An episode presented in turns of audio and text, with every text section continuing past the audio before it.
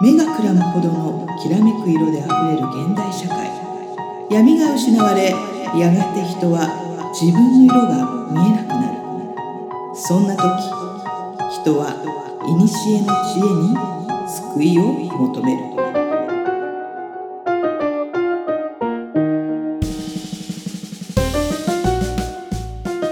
このポッドキャストは2万年生きてる魔女で占い師の真帆さんと自由人で何でも屋の上ちゃんが魔術占いオカルト人生哲学などの話題を中心にゆったり話すポッドキャストです。皆さんこんばんは。今宵はどんなお話をいたしましょうか?はい。はい。こんばんは。さあ始まりましたよ。はーい。今日はちょっとうん。久々にうん。占いについてちょっといろいろなるほど。勉強というか、うん。どういう感じでいろんな占いをやっていくのかなっていうのをうん。ちょっと試しに私を題材に やってみようかっていう。そう。私を題材にっては言ってるんですけど、ん。なんかリアルに相談があったみたいで、っていうのも、えっとうん。魔女カメで、うん。あのーぜひちょっとコーナーというか、うん。そんな感じでうん。ちょっとこう皆さんのお悩み募集してそれに対して真帆さんが答えていくみたいな占いを通して答えていくみたいなうん。コーナーやりたいなと思ってまして、うんまあどんな感じで占うのかとか、うん。あの実際に鑑定でどういうふうにやってるんだろうかっていうのをちょっと、うん。まあ聞いて体験していただくような、うん疑似体験していただくような回にはい。したいなと思って今回ちょっとなるほど。やる感じで。わかりました。本来ちょっとお金払わないとそうなの。私いけない。ね言おうかと思ったんですけど、そうですよね。これはうん、これはどういう計算方式って今そうですね。言おうかなと思ったけど、まあ、まあまあよしとよしとしましょちなみにう。か真帆さんなんで頭に今サングラス乗せてるんですか？違うの。あの私今日頭にサングラス乗せてきたんですよ、でうんほらもうこっから終わったら移動するのに忘れないもうように終わる準備してんの？お腹空いたっていう。これから本業ですよ真帆さん。そうか、うん。それでこう乗せた。帰る準備しちゃった忘れないように今乗せたんですよ、うん。まあまあまあ。はい、はい。大丈夫ですよ。やるときはちゃんとやります、はい。ということでですね、えっ、とじゃあ皆さんもえっ、となんていうのかな？疑似体験としてうん。えっ、ととある上野さんという方のお客様の鑑定をちょっと覗き見るようなうん。感じで聞いていただけると楽しいかなと思いますので、はい。あの上野さんの相談事を一緒に心の中で一緒にね解決していきましょう。はい、さあでは上野さん何か今回はあどうしようかな。あ相談がございますか、えライトなやつでいいですか？えーどうぞ。はい。ディープでもいいですけど、ディープ、どうしたらはいどうしたら？健康的に生活ができますか？もうもうね帰帰ってくれって感じですけどね。こんなないですかね？こんないやいやありますよ、うん。もちろんあのなんか今ほら、ん。私と上ちゃんはもう仲がいいので、うん。付き合いも長いから、うん。あの大体生活パターンが分かってるからおいおいって言えますけど、普通の方は分からないじゃないですか、うん。どんな生活をなさってるか。うん。であの鑑定にいらした時に、うん。ちょっと健康が不安でこれからどうしたらいいのか、うん。あのちょっと占ってくださいっていう方はいないわけじゃなくて、うん。やっぱり恋愛うん。健康、うん。お金、うん。まあ、人間関係っていう,、こう4大相談事の中に入ってるのが健康ですから、うん。うん。あのお菓子の話ではないですね。うん。うん。で、あのーではちょっとこう注釈を入れながら一通りの鑑定をさせていただきます。はさあ、えっと、フルネームこれ申し上げてもよろしいの？はい、はい。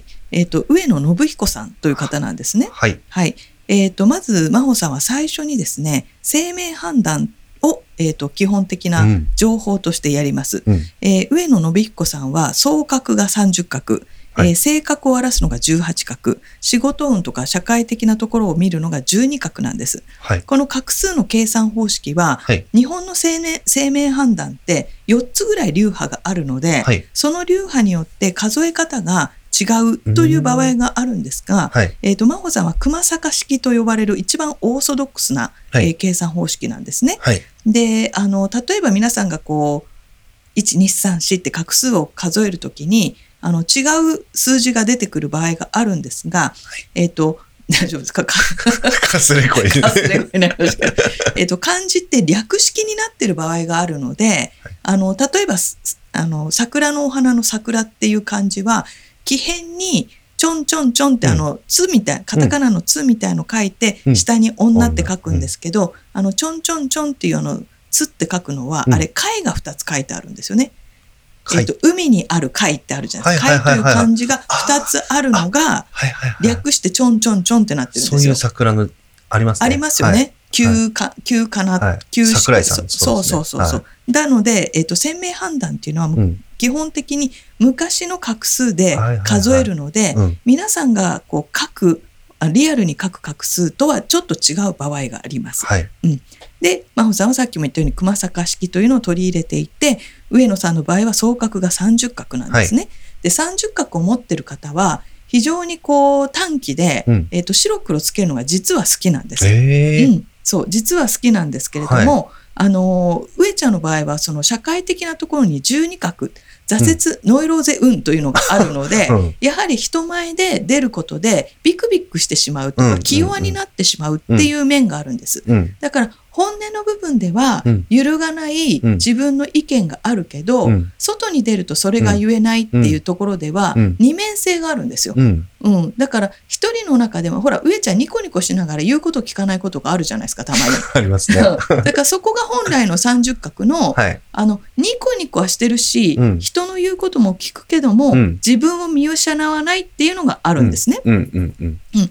で性格の部分が18角っていうのがあるので、はい。あのーまあ、過去にねうつうつしたこともあるとはゆえ、うん。そこまでひどくならないぐらいな体力があるんですよ。うんうんうん。だから飲むプリンとかね飲んだりとか、うんあの頑張れないとか言う割には、3日間徹夜したりとかして、うんうんあの入院とかはしないじゃないですか。そうですね。そうだから根本的な健康運はあるんですうよ。ん。うんで健康運があるのに、えー、とじゃあこう言いましょう健康運がなかったらとっくに倒れてるって話です、うんこんな生活。うん。うん、でもたまたま健康運があるから、うん。こんなあの不規則な生活をしててもやっていけるっていうのはお名前に出てますね。はあ。強いんだ、俺。強かった。強かった。強いし言うこと聞かなくて外面が気弱なだけだった。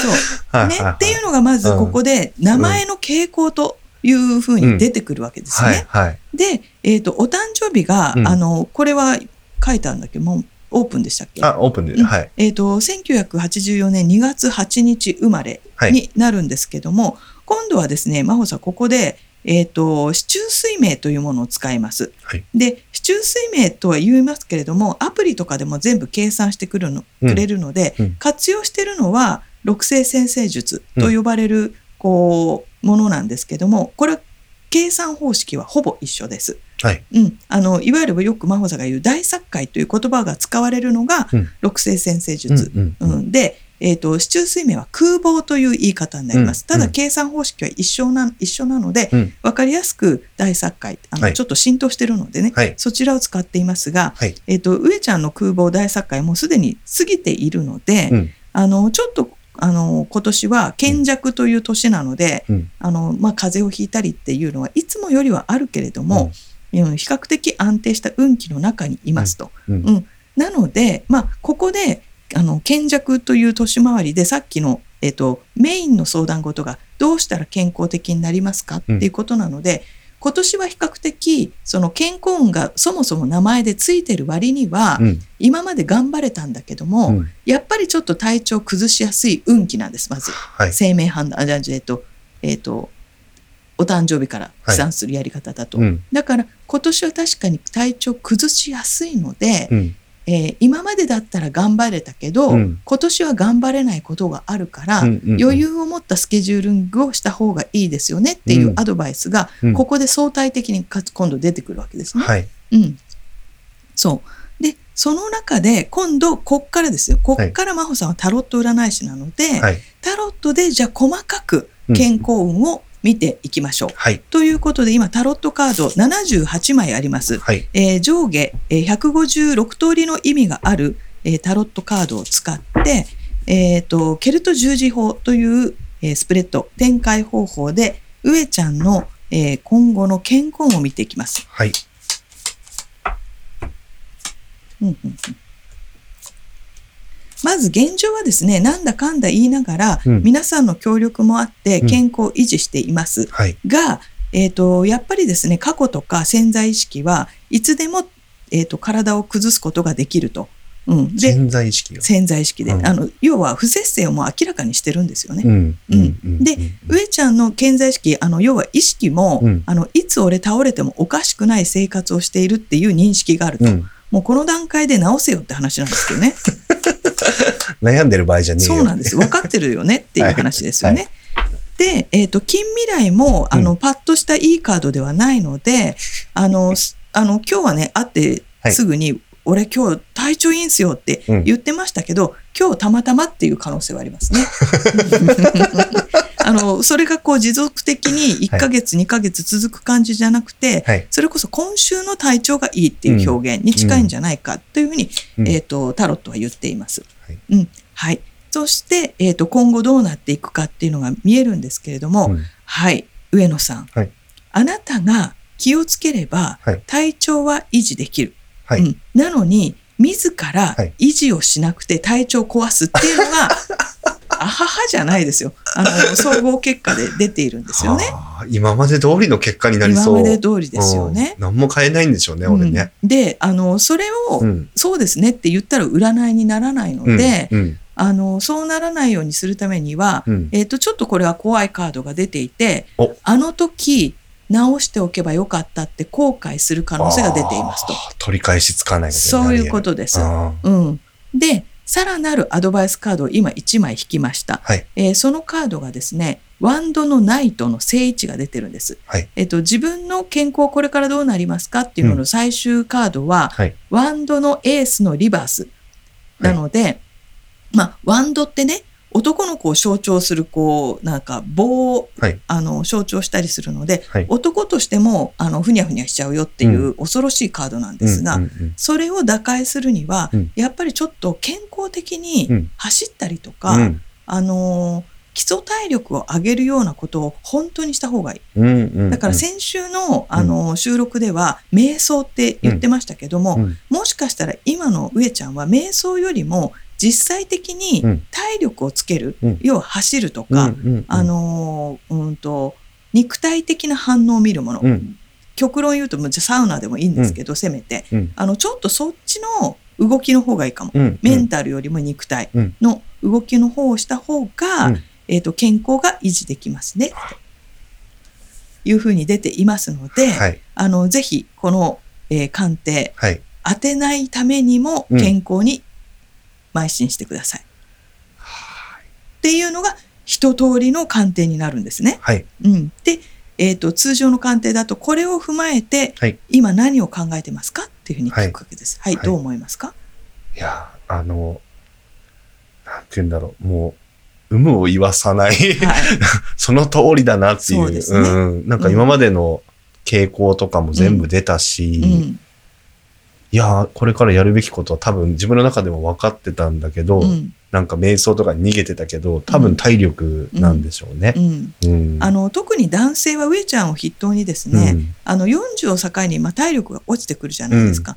でもやっぱあの体力とか筋力があった方が、うん。頭の回転だとかもやっぱり良いので、うん。あの筋トレは男性の方は、うんあの50代ぐらいまでやられた方が健康な人が多いです。うんうんうんだからそれが実際にこうダンベルを持ち上げるのか、うん歩け歩け大会なのか、あのーなんか自分なりのこうなんていうのかな、あのー生活にこう組み入れられる方法でうん体力維持っていうのを意識なさるといいと思いますよ。ぜひやってください。承知しました。はい。さあ、その中はでいやってみてふっと思い浮かんだ健康に関わらないことだとしても聞きたいことありますか？健康に関わらないこと。うん、あの占いをしてるとですねあの多分今お聞きの方はもうお分かりだし聞いてて聞いてくださってる方で真帆さんの鑑定を受けてくださってる方も実感されてると思うんですが、えっと真帆さんの鑑定こう早いんですよね、うん。うん、だからパンパンパンパン進んじゃうので、うん。えっと相談者の方が用意してきた質問があっという間に終わっちゃうっていうこともあるんです。うん。うん、でもねあのそこで、えー、とこう他にありますか？とかこれはどうですか？って誘導することでうん。質問者の方が持ってくる相談事が本当のメインかどうかっていうのはまた違うんですよ。うん。でああでも聞くこと終わっちゃったの他に何かあるかなって言った時にあそういえばここも聞きたいって、うんふふっとこの追い詰められてる状況で思い出すことほどうん聞きたいことだったりもするので、うんあの今のこの占いワールドねうんタロットの世界観の中で、えー、とひらめくこと思い出すことっていうのはあの案外本音の部分では聞きたいことかもしれない。うんうんうんということでどうですか上野さん？どうでしょうね。なんか、あのーなんだろうな、うんなんかうん、よく魔女カメで出てくる、なんか私の女性苦手あはいみたいな部分あるじゃないですか。はい、あれの原因が俺もよく分かってないんですよね。なるほどんかそういうのって出せたりする見ましょう。はい。はい、では上野さんがなぜ女性が苦手なのかを見させていただきます。うん、えっ、とまずえっ、と何かすごく嫌なことをされたという記憶記憶がないけどもうん。何か嫌なことをされたというような、うん。えー、と経験値があるようです。はい。うんはい、で一生懸命自分の頭の中ではそれはそれはこれはこれ、うん。あのみんなが女性悪い人じゃないってうん。思い込もうと思ってるんだけども、やっぱり思えないって本音で思ってるんですよね、うん。だからまだ癒されてないわけですよ。うん。うんはい、ではっきり女性があの目上の女性だ年上の女性、うん。お母さんお姉ちゃん、うん。えーそういったものが関連してる嫌な思い、記憶にないけど嫌な経験値があるらしいと。うん。うんで面白いの出ましたよ近未来のところに世界のカードのリバースが出てるので、うん。これってえっ、とこの悩みが解決するかどうかって言った時に世界のカードのリバースなので解決しないって読みがちなんですがうん。これが世界観が変わったところに原因があるかもって読むことができるってなるとここで未来のを見てるんですけどはい。ここで前世が出てくるかもっていうふうに読みます。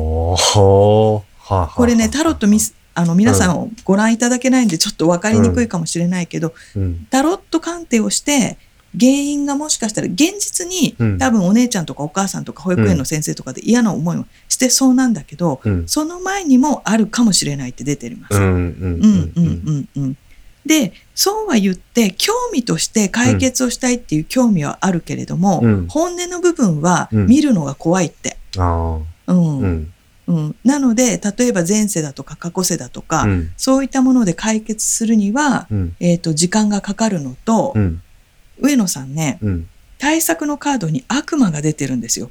ほううん。これは何かっていうと、はい。女性が嫌いな自分でいてもいいって思ってるんだと思う。そうなんだ。女性が嫌いな自分を直したいっていうほどではなくって、ねどっちかって言ったら、まあみんなそうですよね。うん一、人好きな女性ができて、うんその人と,、えー、とハッピーエンドになればいいので、うん。全ての女性に別に気に入られなくたっていいじゃないですか。多分そういううん。感覚はあるんだと思う。ありますね。うんうん。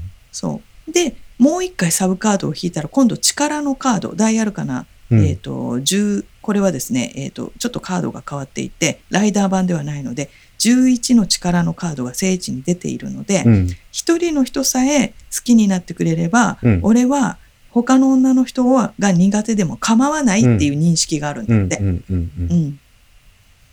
なのでトータルで見ていくとなんでかなと思うところはあるが、うん。えー、と理由も、えー前世っぽいよっていうのも出ている割にはそれを追求しないし、うん。えー、と多分その女性が苦手だっていうのを解明するよりも、うん。本当にこの人が好きだっていう人が出てくればそれで OK うん。と思っているようですよという観点になりうん。ます。いかがでしょうか？なんかね、全部が腑に落ちてて、ね。なんかね、ううんん、なんか、うん、言ってないのに全部言った感が今出ちゃってますけど、まあね、うん。あのーね、あのやっぱ上ちゃんとの付き合いが長いので、うん。あんなこともこんなこともそんなことも知ってるんですけど、これを知らないという前提で、うん、えー、とタロット鑑定ってするわけですよね。うん、うん。でそのためにはこのお名前だったり生年月日だったり、うん。傾向と対策が見えた方が、うん、まあちょっとそれこそあの17歳なのか37歳なのかによって、うん。えっと人間性としての価値観とか考え方も違うのは事実なので、あのそういうこう先にもらえる情報はもらいつつ、うん鑑定をしていくっていうのがうん。多分トータルの占いにはなっていくかなと思うんですよね。うんうんううんうんん。ね。さあ、いかがでしたでしょうかね。こんな感じで、えっ、と、真帆さんはね、毎日毎日来る日も来る日も、えー皆さんの鑑定をして、うんえーさせていただいて、一緒にね、より良き人生を見出していくお手伝いをさせていただくんですが、あのーどうですかね？あの、タロット占いって、えー結構興味が湧く人が多いと思うんですね。うん。で真帆さんは2万年生きていて30年近く現世でタロット占いをししているので今もう本当にこう息を吸うように言葉をうん。出してると思うんですよね。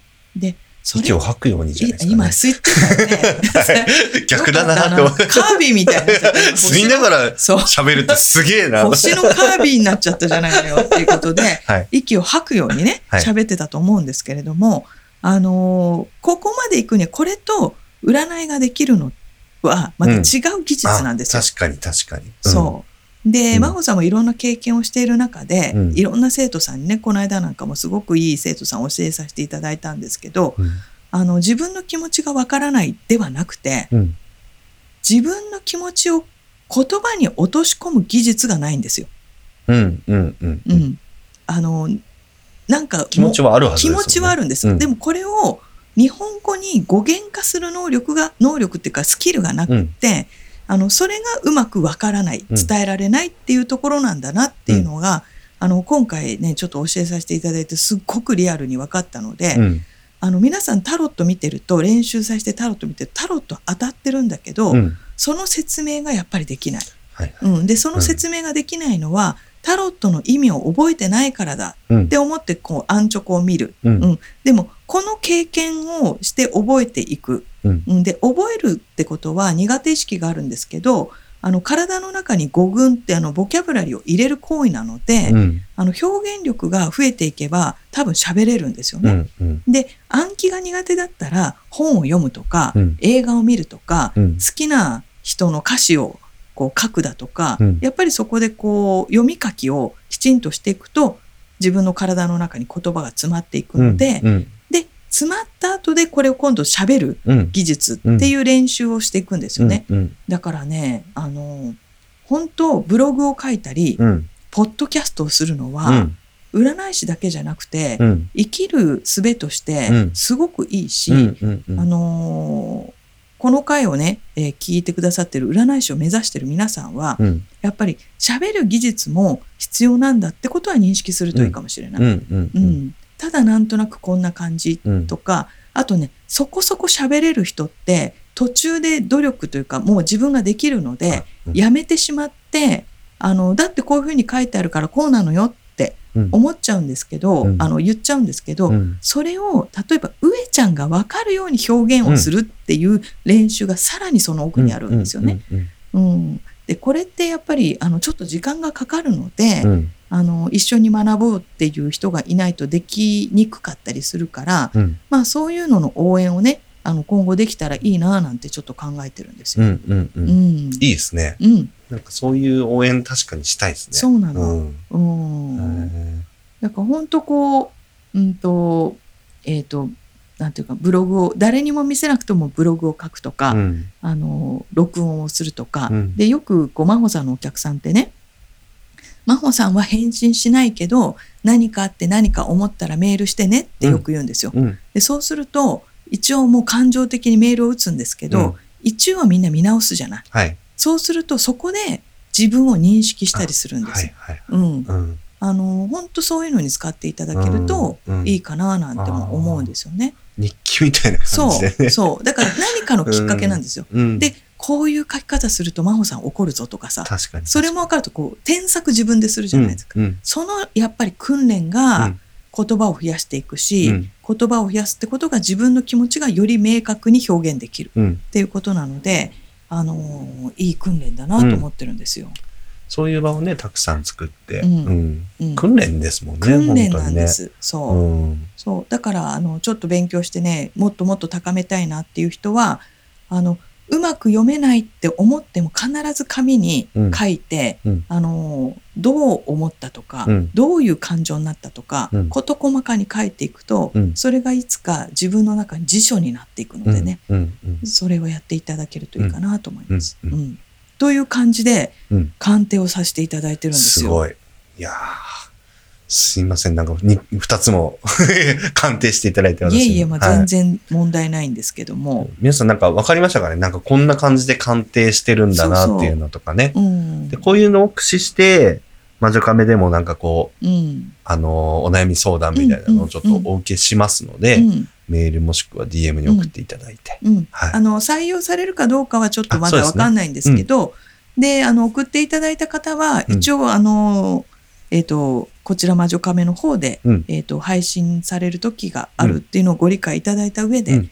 あのちょっと言っていただく。もしくは、うん。あの伏せてほしい内容があればその点をちゃんと言っていただければ、あの配信した後にこれ言ってほしくなかったっていうとね、ちょっと大変になっちゃうのであのそこだけ、えーとうん。ご理解いただければもしよければね、あのーちょっとメールいただけると楽しいかなと思います。どうします？お名前と生年月日とか出さないとはいえ、いもらったりしますか？それはもらった方がうんより確実なアドバイスをさせていただけるので、公開はしませんけれども、あのお名前が例えばそのなんかたまちゃんとかね、はあのいうのぐらいは教えていただいて、うんであとは実際はこうですってはい。いうのを教えていただければいいかと思います。そうですね。ラジオネームと、うんあの、か隠して本名みたいなのいただいて、そしたらより精度の高い。そうなんですよ。はい。はい。うん、あの普通のイイベント例えば、えー、とこの間ライブ放送で公開鑑定とかっていうのはその場でやんなきゃいけないので、あのタロットだけで勝負をかけるっていうやり方をイベントっていうのはするんですけど、うん。まあ、本来は真帆さんのやり方はうん。トータルを見るんです。うん。で今あの上ちゃんが目の前にいるので、うん。例えばほらいつも言うように上ちゃんの青い髪の毛が勢力が落ちるからやめろとかさ、まあ今日はまだ綺麗にひげがそこそこうん。整ってるんですけど、うん。もういつもカビが生えているかのように あのひげがあったりするので、うん。うん。それはやめなさいとかね、うん。うん。あのそういうのがあるんでね、うん。うん、やっぱり人相から見るだとか、ほくろの位置だとか、武将髭っていうおしゃれもあるんですよ。うん、でもねあのおしゃれかもしれないけど運気落ちてるよねって。うん。そうか、運気目線では良くないですね。そう。いうことです、そういうことはいです。い、や、あの、綺麗でもうん、整ってるとか、武将髭でも、うん。あの、武将なのか、うん今日す剃るのをやめちゃったのかとかあるじゃない？あとその、はいはいはい伸ばしたいけど、うん癖毛の武将、あの、髭とかあるじゃない？うんうんで、要は、似合ってんのか似合ってないのかもあるじゃない？うんうんうん、もうそこですよね。うんうんううんん。うんなので、一応リアル鑑定だとそういったところもトータルで見て、あ、人相も見るんですもんね。もちろんですよ。うん顔面。で、あんまりにもおかしいと手相も見てるので、うんまあ、とりあえず一通りかな。うん。うん。すごい。ありとあらゆる占いを駆使して。いや、あのね、やっぱり、病院みたいな感じで、うんお腹が痛いって言っても、うん婦人科なのか、内科なのか、うん心療内科なのか、うん。あの、肺、肺、あの、要は歯が痛くてお腹が痛くなるとかさ、うん。あの、いろいろあるじゃない。うん。心臓が痛いのにお腹が痛いとかさ、うん。あの、だから、いろんなのをちょっと潰していくんですよね。うん。うん、だからこういう性格のはずなのにあのちょっと違うなって言ったらああそこにほくろがあるからそそれが生きてるのかなとかさ、やっぱりあのなんていうかな占いって当たってちゃんちゃんと終わるわけじゃなくて、うん解決にみ導きたいんですよね、うん。うんだからちょっとそこら辺はありとあらゆる方法はうん使うかなって感じ。うん素晴らしい。ね、うん。っていうこうちょっと本気モードのうん。占い会になりました。いやー、ドキドキしちゃいました。女性の話とか、うん、そうよ本当ね。思い当たる節ばっかりでしたね。なんかあの、子供の頃に、うんやっぱ姉とかうん母親が多分怖かったんですよね。うん多分だから年上の女性とか怖かったし、うんずーっと女性にビビってますね。未だにそれあるし、うん。でもそれ直そうとしてないし、みたいなうん。とことかめちゃめちゃ出てきたな。そうだね、うん。そう。だからまあトラウマって何かの意味があってトラウマなので、うん。もちろん解消した方がいいけどうん。解消することでなんかフラッシュバックしちゃう人もいるんですよね。うん。時期があるからうん。まああのね上ちゃんが好きな人が出てくればいいってタロットさんが今日言ってたからうん。それでいいんじゃないですか、うん。ね。はいということで、うんせっかくなので皆さんに対しても占っていきましょ久しぶりに3枚引き占いをやっていきたいと思います。では、えーこれからですね、えー、と3枚引きます。皆さん心の中で1、2、3どの数字が心に留まったか、うんはい、えー数字を決めましょう。はい、決めました。う何に対しての占いあ、そうだよ。うん何にする？あ、よかった。そうそうそうそう何にも決めずにそうだよ。そうですねうんうん何にする？えっと皆さん興味あるとしたらいや、でもあなたに対してのメッセージにしましょう。ああじゃあそれに行うんきましょ、う、あなたにはい対してのメッセージです。はい。では、1、2、3を考えてくださいね。では、1番を選んだ方。はい。引いたカードは大アルカナ、えー18、星じゃなくて月、ごめんなさい。月のカードのリバースです。えー月のカードは迷いというのがテーマのカードになるんですが、リバースに出ています。あのーすごく迷ってということではないけれども、気持ちがちょっとドキドキする時が、まあ、多いかなと思います。あの本格的な不安感ではないものの時によりちょっと心がこう動揺することがあるのでその時はぜひお水を飲んで、えー自分の、えー体に合ったリズムを取り戻すというイメージを持ってください。うん。はい、では2番を選んだ方、はい、2番を選んだ方は、えーペンタクルの10の正位置、えーダイヤの10ですね。これは家族が繁栄するというカードでうん。金運のカードになります、うん。うん。なので、えー少し自分の金運が上がったということでラッキーカード、うんできる限り家族というカードが、えーキーワードに入ってますので皆さんでそれを楽しむような、うん家族で出かけるチームで出かける、うん。えー売り上げが上がったらみんなで打ち上げをする、うん。うん。そうやって分かち合って幸せになり、うん。さらなる金運を、えー呼び込むということをしてみましょう。うん。はい、ではお待たせしました。3番を選んだ方。おお面白い。えっ、とバラバラで弾いてるんですが3番を選んだ方はペンタクルの9です。さっきのね1枚下になるんです、うん。ダイヤの9の正位置です。これは先見の明がある。というカードになりますのでえー3番を選んだ方は未来を見通す力が今あなたに備わっていますので1ヶ月後3ヶ月後1年後どうなりたいかというのをイメージしましょう。必ず引き寄せられます、うん。というのがメッセージです、うん。はい。いいですね。いいですね。私 2, 2だったあ2んですけど。だったんだ。うんすごい家族を大事にします。はいおごってください、はい。仲間内みたいなのを大事にするっていうことですよね。そうす。ると金運が上がる。そう。ん。う、うん、あのー結局こうなんかえっ、というんとなんだ循環の法則みたいな感じですよね、うんうんうんうん。あなたにいいことがあったらそれを分け与えることでもっといいことがやってきます、うん。ね、という感じです、うん。うん。ぜひ、えーこの放送を聞いてから1ヶ月間、うん。うんこういう効果があるかなと思うアドバイスだと思ってうん。取り入れていただきたいなと思います、はい。はい、はい。いいですか？いやもう今日真帆さんずっと喋らせてるなと。ずっと喋った。私私ほぼ喋ってない。私すごい喋ったきありがとうございます、はい。本当すごい私は楽させていただいて、真帆さん全力でそうでもまああの鑑定の時は大体こんな感じで、うん。あのずっと真帆さんがあのお客様のお話を聞き終わった後にこんな感じでずっと喋ってますので、あのぜひリアルでもね、うん。あの鑑定させていただきたいと思ってます、えーいつかね皆さんお会いしましょう、うん。はい。それでは今夜はこの辺で。おやすみなさおやすみなさい